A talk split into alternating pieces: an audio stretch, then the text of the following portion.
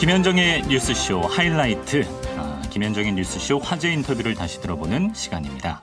조석영 PD 나왔습니다. 어서 오세요. 안녕하세요. 아, 코로나 상황부터 좀 짚어봐야 될 것 같아요. 이제 단계적 일상 회복으로 전환한 지 한 달도 안 된 시점에서 암초를 우리가 만났습니다. 일단 뭐 중환자 병상이 포화 상태에 임박했다고 하니까.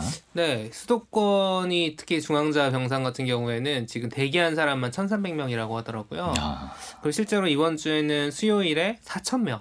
일일 신규 확진자가 4,000명이 넘었고, 뭐, 목요일 3,900명대, 금요일도 3,900명, 901명, 음, 이렇게 나왔는데, 어, 단계적 일상 회복이라고 저희가 이른바 with 코로나, 라고 하는 게 11월 1일부터 시행이 됐는데, 음. 사실 확진자 증가는 예상은 다들 하고 있었던 거거든요. 그렇죠. 뭐 수 자체가 늘어나는 건 네. 불가피하다. 그 어. 실제로 확진자를 통해서 뭔가 방역을 관리하지 않겠다. 그보다는 이제 위중증 환자나 병상을 통해 관리하겠다는 지침이 있었는데 네. 문제는 이 위중증 환자 환자와 병원의 자리가 부족해지는 음. 상황들이 이제 발생하고 있기 때문에 어느 정도 지금 우리가 심각한가 다시 이제 그당 그 거리두기로 돌아가야 되는가 음. 이런 질문들이 생겨서 저희가 감염병 전문가시죠 한림대 강남성심병원 이재갑 교수 인터뷰를 준비했습니다. 네, 들어보죠. 아니 확진자 수가 이 정도로 늘, 늘어날 거라는 건 예상했는데 예상하지 못한 건 위중증 환자 수가 이렇게 빨리 늘지 몰랐다. 그건 왜왜그 그 차이가 있는 거죠? 일단 첫 번째는 이제 저희가 단- 단계적 일상회복 전부터 접촉자들의 그러니까 접촉의 빈도가 먼저 증가됐잖아요. 예. 그러니까 그 모임 숫자도 늘어났고 해서 그러면서 미접종자 사이에서의 그런 확진, 특히 고위험군에서의 미접종자의 확진이 상당히 먼저 시작되기도 했고요. 아, 두 번째는 일단은 그 고위험군 고령층에서의 예방 접종 효과 중에서 중증 예방 효과가 델타 변이 때문인 거로 생각이 되는데 네. 예상보다 빨리 떨어졌습니다.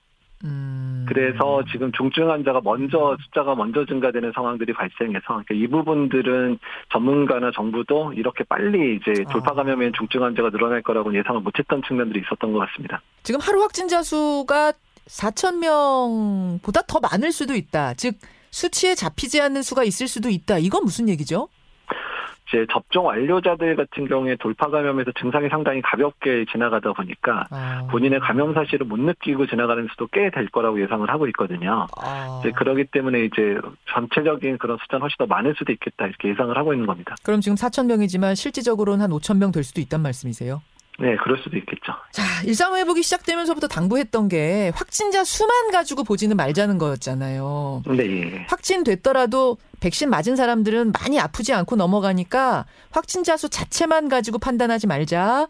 중증 환자 수, 또 그들을 받아낼 병실 수까지 종합해서 판단하자. 이렇게 계속 강조를 해왔는데, 네. 그럼에도 불구하고 지금 상당히 심각한 고민에 들어간 이유는, 이유는, 그러면 병실 수 때문입니까? 네, 그렇습니다. 일단 수도권의 이제 중환자실 가동률이 80%를 이미 넘어선 상황이고요. 서울 같은 경우는 이미 86%가 차 있거든요. 86%. 예. 그리고 사실 이제 병상 배정을 못 받은 환자들이 각 병원들의 응급실에 지금 이제 대기하고 있는 중환들이 상당히 많고요. 어, 그리고 요양원이나 요양병원에서 환자가 발생을 했는데 코호트 격리가 된 상황인데 작년 12월처럼 지금 병상이 없어서 요양병원 안에 그대로 있는 지금 확진자 숫자도 상당합니다. 음. 아니, 근데 네, 수도권 병실 포화되면은 지방으로 보내면 된다고 했잖아요. 네. 예. 그건 어떻습니까? 근데 이제 지방도 문제인 게 일부 지역 같은 경우에는 워낙에 중환자실이 얼마 없어서 이미 찬 지역도 이미 나타나고 있고요. 아, 그리고 전체 숫자가 4천 명 정도 되는데 지금 지방 그러니까 비수도권 같은 경우도 지금 800명 넘었거든요. 예, 예. 그러니까 비수도권도 800명 넘는 거는 사실 올해 코로나 유행 이후에 얼마 안 돼요 횟수 자체가요. 예. 그러니까 이제 비수도권도 확진자가 이미 늘어나고 있고 중증 환자가 늘어나고 있는 상황이라 비수도권도 금방 중환자실이 찰 가능성이 높다는 겁니다. 아니, 근데 일상 회복 시작되면은 하루 5천 명, 만 명까지도 확진이 날 수 있다라는 걸 예상했던 터인데 네. 거기에 맞춰서 병실 확보가 더 좀 많이 됐었어야 되는 건 아닌가요?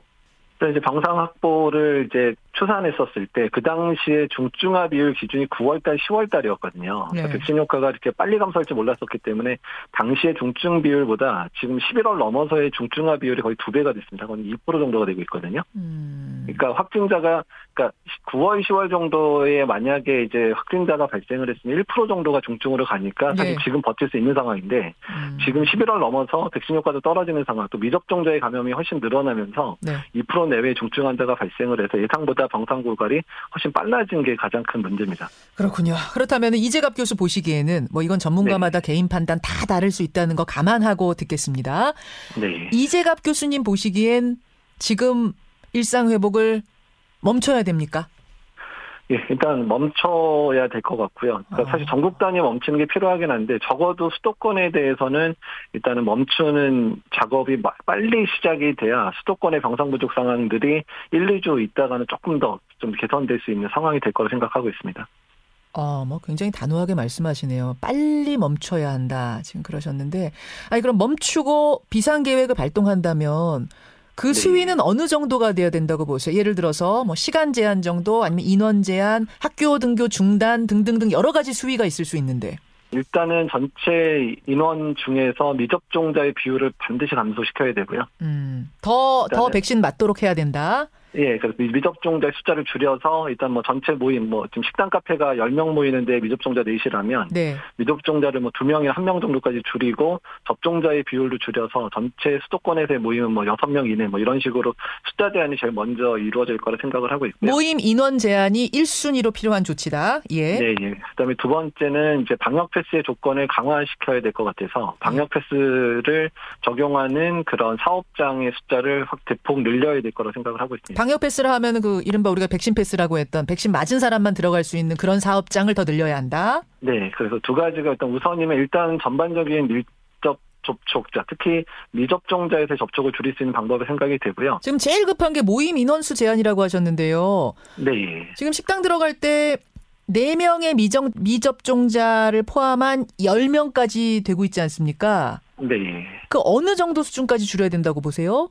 그 저는 적어도 뭐 여섯 명 이내, 뭐 가능하다면 네 명 이내까지라도 좀 수도권 같은 경우는 줄였으면 좋겠다는 생각은 하고 있고요. 4명, 미접종자 네. 몇명 포함된 4명입니까? 뭐 그러니까 어차피 식당을 이용하면 식당 못 하시는 분도 있으니까 미접종자를 아예 배제는 못 하니까 한 명 또는 두 명 정도. 아, 한 4명까지 인원 제한 해야 되는데 네. 그 정도까지 가야 된단 말씀. 네, 예. 아, 근데 이제 비상계획 발동해서 다시 방역 수준 강화하는 것에 대해 좀 반대하는 분들도 계세요. 왜냐하면 코로나 완치 완전 퇴치가 1년이 걸릴지 2년이 걸릴지 모르는 상황에서 어렵더라도 감수하고 일상 회복을 쭉 가야 되는 거 아니냐, 진행해야 되는 거 아니냐. 어떻게 생각하세요? 예, 그 부분은 저도 공감하고 사실 그러려고 단계적 일상회복을 시작을 한 거긴 한데 예. 저희가 단계적 일상회복 가운데 비상계획을 넣었던 이유는 의료 체계가 붕괴돼서 사망자가 급증하는 상황은 막아야 된다라는 건 기저에 저희가 깔고 있었거든요. 예, 예. 그러니까 지금이 사실은 이제 그런 상황이 거의 뭐 통일이 아니라 거의 이미 시작됐습니다. 사망자 숫자나 중환자들이 늘어나는 상황이어서 그래서 일단은 이제 전체적인 확진 규모하고 중증 환자 규모를 낮춰놔야 네. 그 이후에 일단 병상도 확보되고 있잖아요. 네, 네. 그러니까 병상이 확보됐을 때 여유가 생기면 다시 완화는 할 수 있으니까 일단 지금 당장에 적어도 부스터샷의 효과가 나타나는 상황 또 병상 확보가 되는 시간까지는 시간을 벌어야 된다는 개념으로 생각해 주시면 좋을 것 같습니다. 사실은 임신하신 분들이 이게 왠지 찜찜하니까 백신 접종들 잘안 하고 계시거든요. 네. 그러면은 이 이익을 따졌을 때 아, 접종을 하는 것이 더 이익이 크다, 유익하다라고 보시는 건가요? 예, 맞습니다. 일단 임신부하고 동년배에 임신하지 않은 사람의 확진자를 비교할 때 임신부의 사망률이 두 배 이상 올라가거든요. 예. 사산의 비율도 좀 올라가는 그런 상황이어서 음, 일단은 임신부 예방 접종은 전 세계적으로 대부분 이제 권장하고 있는 상황이고 우리나라도 이미 권장을 해서 접종을 시작했는데 아직 2천여 명 정도밖에 접종을 안 하셨습니다. 네. 네. 반드시 강조돼야 된다는 부분들을 말씀드리고 싶습니다. 네, 우리가 다시 거리두기로 돌아가야 될 것인가? 이제 비상 계획이라고 하죠. 네. 이재갑 교수의 의견은 가야 된다. 가야 된다. 네. 수도권이라도 하루 빨리. 그렇죠. 이미 아. 늦었다 정도로 얘기를 하셨고요. 사실 확진자 증가는 앞서 말씀드린 대로 예상 범위라고 보시더라고요. 그러니까 음. 확진자 전체 숫자는 이 정도면 예상 범위인데 이 중증 환자랑 입원 환자 숫자가 예상보다 너무 빠르다. 음. 그 얘기를 이제 강조하셨고 빨리 멈춰야 된다는 얘기와 동시에 하신 얘기가 추가 접종이었습니다. 아, 이 고령층을 중심으로 이제 다시 고령층 그리고 뭐 기저질환이나 네. 이런 것 때문에 면역력이 좀 떨어지신 분들이 처음에 백신 접종 막 저희가 한참 맞고 그 네. 지나면 몇 달이 지나면서 떨어졌을 수가 있기 때문에 면역력이 그 부스터샷이라고 하죠. 네. 추가 접종을 빨리빨리 해야 된다. 그저 지금 라디오 방송 들으시는 분들은 아마 자주 들으셨을 텐데 질병관리청에서 보내는 재난 문자가 있지 않습니까? 그렇죠. 제가 자주 읽죠. 꼭 해야 되는 예. 방송인데 음. 그게 이른바 부스터샷 추가 접종의 필요성을 계속 강조하고 있는 내용이거든요. 음. 아마 송년회 시즌이라 저희 이광민 아나운서께서도 약속은 원래 많이 잡으셨을 텐데 음. 재고의 여지가 필요하다. 음. 그런 생각도 들더라고요. 팬데믹 이전에도 약속이 않기 아, 예. 예. 열애로 해주시고요. 큰 차이가 없다.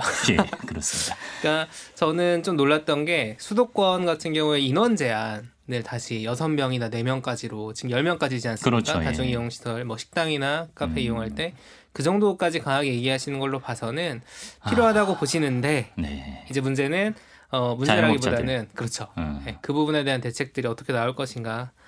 사실 전국민 재난지원금을 이재명 후보가 제안했다가 철회했잖아요. 그렇죠. 예. 그러면서 여야가 합의 가능한 것부터 하자고 했는데 음. 그럼 소상공인 자영업자 피해를 지원하자라고 음. 하는데 이제 기재부가 이 부분에 대해서 지금 약간 제동을 걸었다는 보도가 나오더라고요. 아, 그 소상공인 지원 강화로 제안을 해도 해도 이제 그 확실하게 안이 도출이 안 된 건지 원래는 네. 어제 이 비상멈 비상 계획 긴급멈춤 관련해서 어 질병청 정부가 발표를 한다고 했었다가 네, 뒤집어졌죠. 예. 그 이유가 이제 기재부에서 뭔가 아. 안이 제대로 조율되지 않았다. 뭐 아예 안 그래서. 하겠다는 건지 아니면은 음. 범위의 문제인지는 알려지지 않았지만 음. 그 얘기가 나오고 있더라고요. 좀 기대를 하던 자영업자들 입장에서는 좀 염려가 되는 소식인 것 같은데. 그리고 지난주 국민과의 대화에서 음. 사실 문재인 대통령이 초과 세수를 활용해서 손실 보상을 더 많이 할 수 있도록 하겠다고 했거든요. 네. 좀 지혜를 모아서 이게 뭐 하루 이틀 있다 발표하고 이런 거는 큰 차이는 없을 테니까 그러게요. 예. 좀 안심할 수 있는 대책들이 나왔으면 좋겠습니다. 네.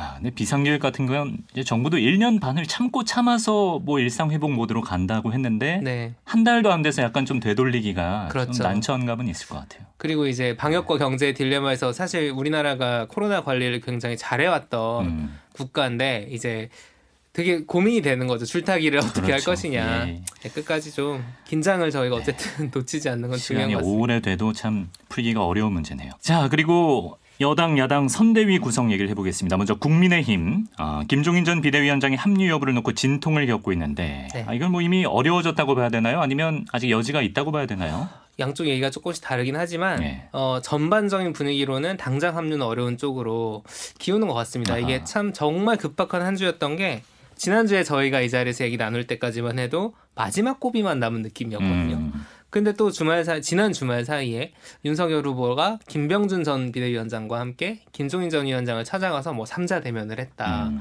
김한길 전 민주당 쪽 대표와 함께 삼김 선대위를 구성한다는 얘기가 막 나와서 네.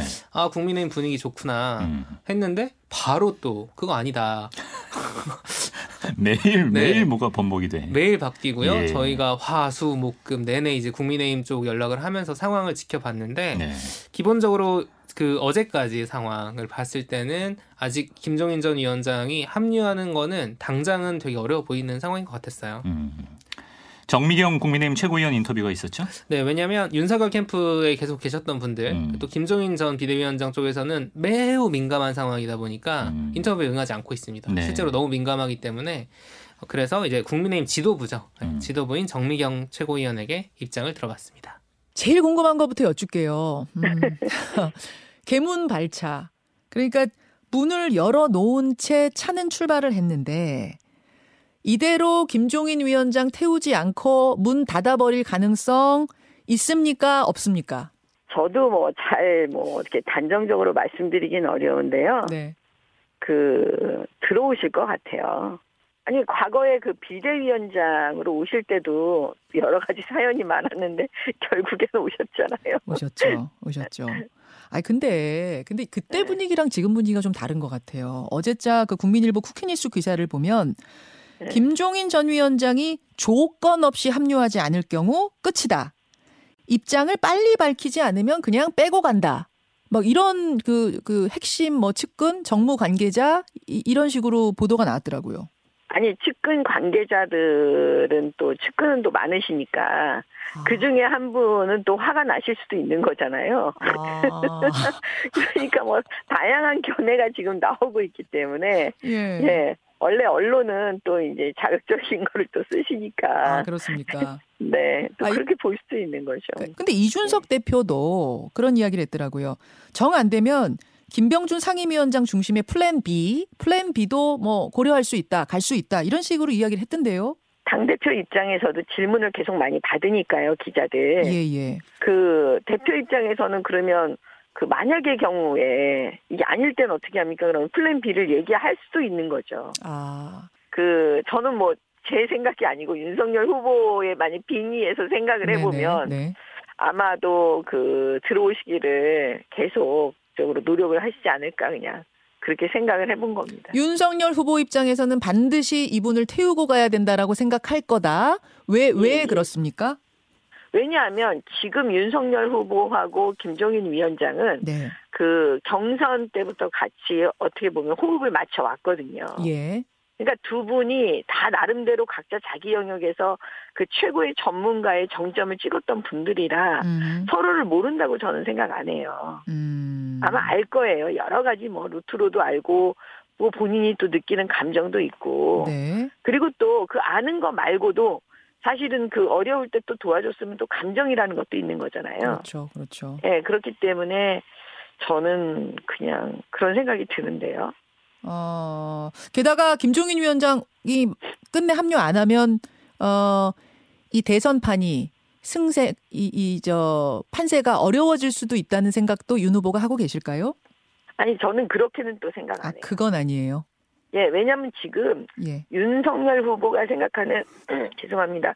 그 선대 조직의 큰 얼개는요. 네. 협력해서 모두 다 같이 가자는 의미인 것 같아요. 음. 음. 그러니까는 그 뭐라 하냐면 오케스트라처럼 각자 역할을 전부 다 부여해서 함께 가서 그 하모니를 맞춰서 음흠. 그 가장 좋은 소리를 내자 네. 이런 의미인 것 같아요. 아. 그렇기 때문에 총괄 선대 위원장 자리에 김종인 위원장이 필요하다 음흠. 이런 의미인 거지 꼭 뭐 이분이 없으면 안 되고 뭐 저분이 필요하고 이런 의미는 아니라는 생각이 듭니다. 아, 없으면 진다. 없으면 타격 크다. 그 얘기까지는 아니란 말씀이에요. 예, 그거는 아닌 거죠. 왜냐하면 지금 어, 그 김한길, 뭐 예. 김병준, 예. 그 다음에 지금 일단은 일차적인 발표한 그 우리 본부장들 쭉 보면은요. 예. 일단은 계속 뭘 강조했냐면 윤석열 후보는 이게 전부가 아니고 음. 계속 앞으로 발표를 하겠습니다. 예. 어? 예. 이렇게 얘기하고 있거든요. 예. 그러니까 그런 의미인 거고 지금 김종인 위원장께서는 제가 볼 때는 두 분이 그 정권 교체라는 그 목표는 같아요. 네. 근데 거기에 이르는 과정에 있어서 약간 틀린 거죠. 음. 왜냐하면 김종인 위원장은 일사불란하게 음. 한그 원탑으로 해갖고 촥 나가야 된다 음흠. 이렇게 생각하시는 것 같고 네. 우리 윤석열 후보는 그게 아니고 전부 다 권력을 약간 분산하면서 전체적으로 협력해서 가는 그 모양을 원하시는 것 같아요. 네, 기억에 남는 부분 어, 있으실까요? 일단은 이제 스타일 문제는 많이들 얘기를 했었죠. 둘 다 그 김종인 전 비대위원장이나 윤석열 후보나 약간 원톱 스타일 음, 그립이 좀 강하다 뭐 네. 이런 얘기들도 있었는데 그보다는 어 그런 스타일의 차이에 대한 얘기를 계속 하셨고요. 그 김종인 전 위원장 같은 경우에는 지난주에 인터뷰랑 저는 이어진 느낌이었어요. 아. 그러니까 유인태 총, 전 국회 사무총장이 안 되는 집안에 들어가서 잘 살려놓는 음. 어떤 그런 캐릭터였다는 음, 점을 강조를 하셨는데 지금 잘 되고 있다 국민의힘. 그쵸. 음. 그런, 무- 그런 문제에 더해서 네. 저 같은 경우에는 윤석열 후보가 본인 입장에서 지금 정치에 뛰어든 지 얼마 안 되지 않았습니까? 네. 그러다 보니까 예전에 예를 들어서 대통령 됐던 정치인들 생각을 해보면 뭐 문재인, 음. 박근혜, 이명박, 그 전에 뭐 노무현, 노무현 전 대통령도 비주류긴 했지만 오랫동안 정치를 해왔던 그렇죠. 사람이었잖아요. 예. 그런데 이제 윤석열 후보 같은 경우에는 국민의힘에 어떻게 보면은 데려온 후보. 음. 였던 거죠. 원래 정치를 하던 사람도 아니고 당내에 세력이 있거나 기반이 있는 사람이 아닙니다. 네. 그러다 보니까 김종인 전 위원장이 뭐 예를 들어서 문재인 전 대통령이나 박근혜 전 대통령 캠프에 들어갔을 때는 정권을 쥐고 막 이것저것 쇄신을 한다고 바꿔도 후보가 흔들리진 않는 거예요. 음. 그런데 지금 윤석열 후보 같은 경우에는 불안한 거죠. 네. 네, 어떻게 보면은 뭐 그 마음은 제가 진히는 모르겠으나 그런 해석들을 많이 하더라고요. 아, 그러다 보니까 자신을 돕고 있는 친윤 의원들이라고 저희가 있지 않습니까? 네. 국민의힘 내부에 네. 그 사람들과 이제 김종인 전 위원장 사이에서 본인이 줄타기를 네. 해야 되는데 네. 그 부분에서 약간 아직 어려움이 있지 어려움이 않나. 아, 그런 생각이 들더라고요. 그래요. 그럼 뭐 다음 주까지도 계속 지켜봐야 될 것 같은데. 맞습니다. 이렇게 뭐 매일매일 상황이 바뀌는데 우리가 언론이 네. 너무 오래 이렇게 좀 중계하듯이 이거를 집중적으로 다루니까 당사자들도 이거 약간 즐기면서 언론 플레이를 하는 게 아닌가. 어쨌든 예. 이슈를 끌고 가는 상황인데 이게 사실 국민의힘 입장에서는 좋은 이슈는 아니거든요. 네. 빨리 끝내고 싶어 하는 것 같고 그러다 보니까 이제 어제 좀 선대 본부장들이라거나 음. 어, 소위 개문 발차라고 하죠. 음. 문은 열어놨지만 타시려면 타시는데 일단은 출발합니다. 음. 그런 얘기들이 나왔죠. 그래요. 예. 지켜보기로 하고 민주당 선대위 얘기를 해보겠습니다. 네. 어, 이재명 후보가 뭐 인선에서도 그렇고 장악력을 좀 키워가는 모습이죠. 네, 국민의힘이 지금 이 선대위 논란으로 분위기가 좀 안 좋다 보니까 민주당이 이제 치고 올라가는 이때다. 어. 모양새죠. 실제로 민주당과 이재명 후보와 문재인 대통령의 국정운영 지지도가 이번 주에 나온 여론조사에선 다들 오르는 분위기였습니다. 음. 그게 뭐 지난주에 워낙 그 민- 이- 윤석열 후보와 이재명 후보의 격차가 벌어지는 조사가 많이 나왔기 때문에 뭐 위기의식도 좀 아마 가졌을 것이고 네. 뭐 지지층의 역결지도 있었겠지만 어쨌든 민주당 선대위가 쇄신하겠다는 얘기가 나오는 상황에서 음. 이제 당내에서 그동안 계속 어, 쓴소리를 담당해왔던 음. 분이 있죠. 조응천 의원을 저희가 모셔서 민주당 선대위는 그럼 어떤 식으로 쇄신을 할 것인가, 음. 어떤 방향으로 가야 되는가 그런 의견을 좀 들어봤습니다. 아니 어제는 뭐 지지율이 좀 이렇게 올라서 네. 당 분위기가 괜찮았다고 제가 들었는데 그 전까지만 해도 지지율 격차가 윤석열 후보와 상당히 벌어지고 박스권에 갇혀서 빠져나오지 못하는 것 아니냐라는 상당히 암울한 평가들이 있었습니다. 네. 아, 뭐 어제 하루 그 여론조사 가지고 이게 뭐 만세를 부를 상황은 아닌 거죠, 조 의원님? 그 근접한 여론조사가 극히 소수고요. KSOI랑 NBS 두 개였을 MBS, 거예요. 예, 예, 네. 예.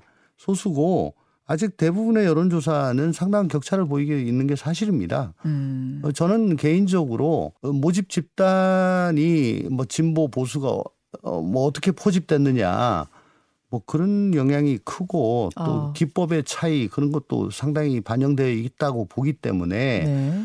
뭐 근접됐다 붙었다라고 하는 것은 아직 시기상조 아닌가라고 아. 생각합니다. 샴페인 터트릴 상황 절대 네네 아니다. 아직도 어, 지고 있다 가야 할 가야 할 길이 멀다라고 생각을 하고 있습니다.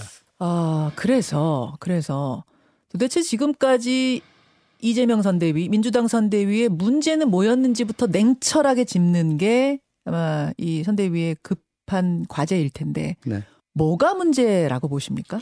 음, 아무래도 3차 국민선거인단 개표 결과에 우린 전부 다 경악을 했고 음. 그 후유증 때문에 어, 한 일주일 정도 좀 우왕좌왕 했었죠. 예. 그 이후에 어, 뭐 용광로 선대위, 메머드 선대위 하면서 160명 넘는 의원들을 전부 어, 선대위에 다 이렇게 포진을 시켰습니다. 예. 그 그렇게 다 집어넣느라고 조직 짜고 뭐 어, 인선하고 하면서 공동 본부장, 부본부장, 무슨 위원장 이렇게 인선을 하다 보니까 각자 뭐 타이틀을 하나씩 받았는데 음. 각자 자기 고난이 뭔지 또 책임이 뭔지 뭔 일이 생겼을 때 누구한테 연락을 해야 되는지 어떻게 해야 되는지 이런 것들이 뭐 명확하지 않았어요. 아하. 그러니까 뭐 그런 각자 다 그 그렇게 우왕좌왕 하던 한 일이 예. 한 2, 3주간 그렇게 일어났습니다. 어. 어, 공동이 너무 많았습니다. 아. 어, 저는 의총 때 그런 얘기도 했습니다. 공동의 책임은 아무의 책임도 아니다. 하. 음. 그러니까 그동안에 우리 선대의 문제는 뭘 잘못한 게 아니고 아무것도 안 한 거. 메머드급 용광로 선대위라서 효율이 떨어진다. 아, 후보만 뛰고 있다. 그러니까 이런 분석들이 다 맞다고 보시는 거군요. 그렇습니다. 그렇게 보. 자 외형적인 문제가 그런 거라면 내재적인 문제는 결국 대장동 이슈 아니겠느냐 이런 평가도 나오고 있어요. 음. 그 대장동 이슈를 대응하는 과정에서 어떤 오만 프레임이 작용해서 중도 표심을 지금 끌어들이지 못하고 있는 거 아니냐라는 분석 어떻게 보세요? 어, 저는 뭐 법조인이기도 하고 또 국토위에서 간사 맡기도 맡고 있습니다. 그래서 처음부터 대장동 이슈를 쭉 따라갔었죠. 예. 이재명 후보가 처음에 왜 저렇게 억울해하고 자기는 무고하다라고 음. 뭐 극구 얘기를 했는지 네, 네. 뭐 좋은 기회다라고까지 좋은 했는지 기회다. 예, 예. 충분히 이해합니다. 음. 이해합니다. 어. 예, 정말 그 어려움을 뚫고서 어, 민관 공동 개발로 할 수밖에 없었던 그 어려운 사정. 예. 그래서 어, 당시로서는 획기적으로 그 수익을 성남시에 돌려줬다. 이런 자부심으로 꽉 차 있었거든요. 어. 충분히 이해합니다. 그렇지만은 그 부동산이라는 정말 인화성 높은 지점 거기다가 어 거론되는 액수가 100억을 넘어서 천 몇백억 네. 이란 천문학적인 숫자 네. 뭐 이런 것들이 뭐 잘하고 잘못하고를 떠나가지고 음. 일단 국민들 들으시기에 굉장히 불편하죠. 음. 그리고 서- 의도가 아무리 선하더라도 결과가 그렇게 됐다는 거에 대해서 음. 이재명 지사는 정말 자기는 떳떳하고 억울하지만 그 결과에 대해서 국민들께 잘못했다고 먼저 사과를 했어야 된다는 거를 이제 요즘 처절히 느끼고 이제 반성을 하는 것 같습니다. 정말 근데 그건 어려운 일이었어요. 그렇지만 참 잘했다. 자, 이번 대선은 중도 싸움입니다. 중도 싸움인데 중도 유권자들을 설득하기 위해서 조홍천 의원 보시기에 음. 아, 넘어야 할 고비, 털고 가야 할 부분은 음. 뭐라고 보세요? 뭐 솔직히 말씀드릴게요. 네. 예. 이재명 후보 혼자서 뛴다 참 뭐 그런 말들이 많은데 정말 그 행정 경험이나 능력, 추진력, 뭐 실적 뭐 정말 충분합니다. 근데 혹시 이런 생각하지 않으실까 모르겠어요, 국민들. 음. 그 이재명 잘한다, 뭐 훌륭하다. 근데 이재명이 되면 민주당이 또 여당이 될 것이고 어. 민주당은 아직도 170석 정도의 압도적인 의석을 갖고 있는데 음. 그러면 지난 5년 동안 민주당이 보여왔던 독선, 음. 음, 그런 것들을 또 되풀이할 거 아닌가. 음. 좀 지긋지긋했다. 아, 그거 보기 싫다. 하하. 라는 생각을 하고 계시지 않을까라고 생각을 해요. 예. 그게 바로 이재명은 괜찮은데 민주당은 싫다. 음. 라는 게 그런 대목 아닐까 싶습니다. 민주당이 싫기 때문에 할 일이 아니라 하더라도 나중에 할 일 아니면 안 해도 된다고 생각하세요? 예, 개인적으로는 그렇게 생각하고 있습니다. 안 해도 된, 되는 예, 일이다. 예. 아, 일각에서는 중도층이 민주당에서 멀어져 가기 시작한 그 기점이 언젠가 생각해 보면 이른바 조국 사태 아니냐. 음. 아직도 못한 것 아니냐. 음. 뭐 이런 지적들이 일각에서 나오더라고요. 네. 어떻게 보세요? 나뭐 뼈아픈 지적이시고요. 언젠가는 맞닥뜨릴 겁니다. 그건 피할 수 없는 뭐 정말 큰 강이죠. 예. 아, 언론에서 혹은 예. 뭐 상대 당에서 상대 후보가 음. 예, 반드시 예, 우리 앞에 그걸 내놓을 겁니다. 아. 예. 거기에 대해서 어떻게 할 건지 우리가 확실히 마음을 정하고 있어야 되겠죠.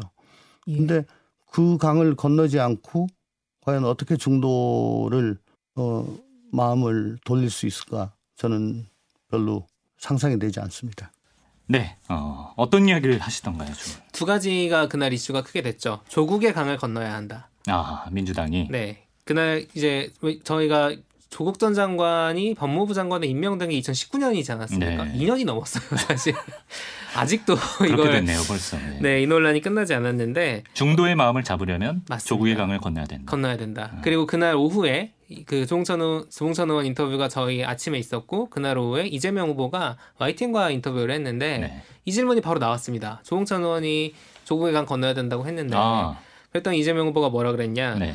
조국 전 장관이 과도한 수사로 피해를 입었더라도 잘못이 확인되면 충분히 책임져야 한다. 음. 이런 식의 답을 했거든요. 네. 건너겠다는 얘기죠. 그러네요. 그리고 또 조홍천 의원이 강조했던 거 열린민주당과 민주당이 합당을 추진하고 있는데 네. 부정적인 입장을 보였거든요. 음, 둘다 이제 말씀하신 중도 확장 음, 이거 이 부분에 대해서 이제 무게가 실리는 분위기고 음.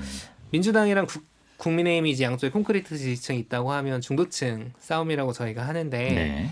국민의힘에서 김종인 전 위원장 영입에 만약에 실패한다면 음. 최종적으로야 모르겠으나 분위기가 좀 실패한다면 타격이 있을 수밖에 없잖아요. 그렇죠. 민주당으로서는 지금 중도층 마음을 잡기 위해 음. 굉장히 많은 기획들을 음. 하지 않을까 싶습니다. 예. 여기까지 김현정의 뉴스쇼 하이라이트 조석영 PD와 함께했습니다. 고맙습니다. 감사합니다. 네, 주말 뉴스쇼 오늘 저희가 준비한 이야기는 여기까지입니다. 평안한 주말 보내시고요. 다음 주 토요일 아침 7시에 찾아뵙겠습니다. 고맙습니다.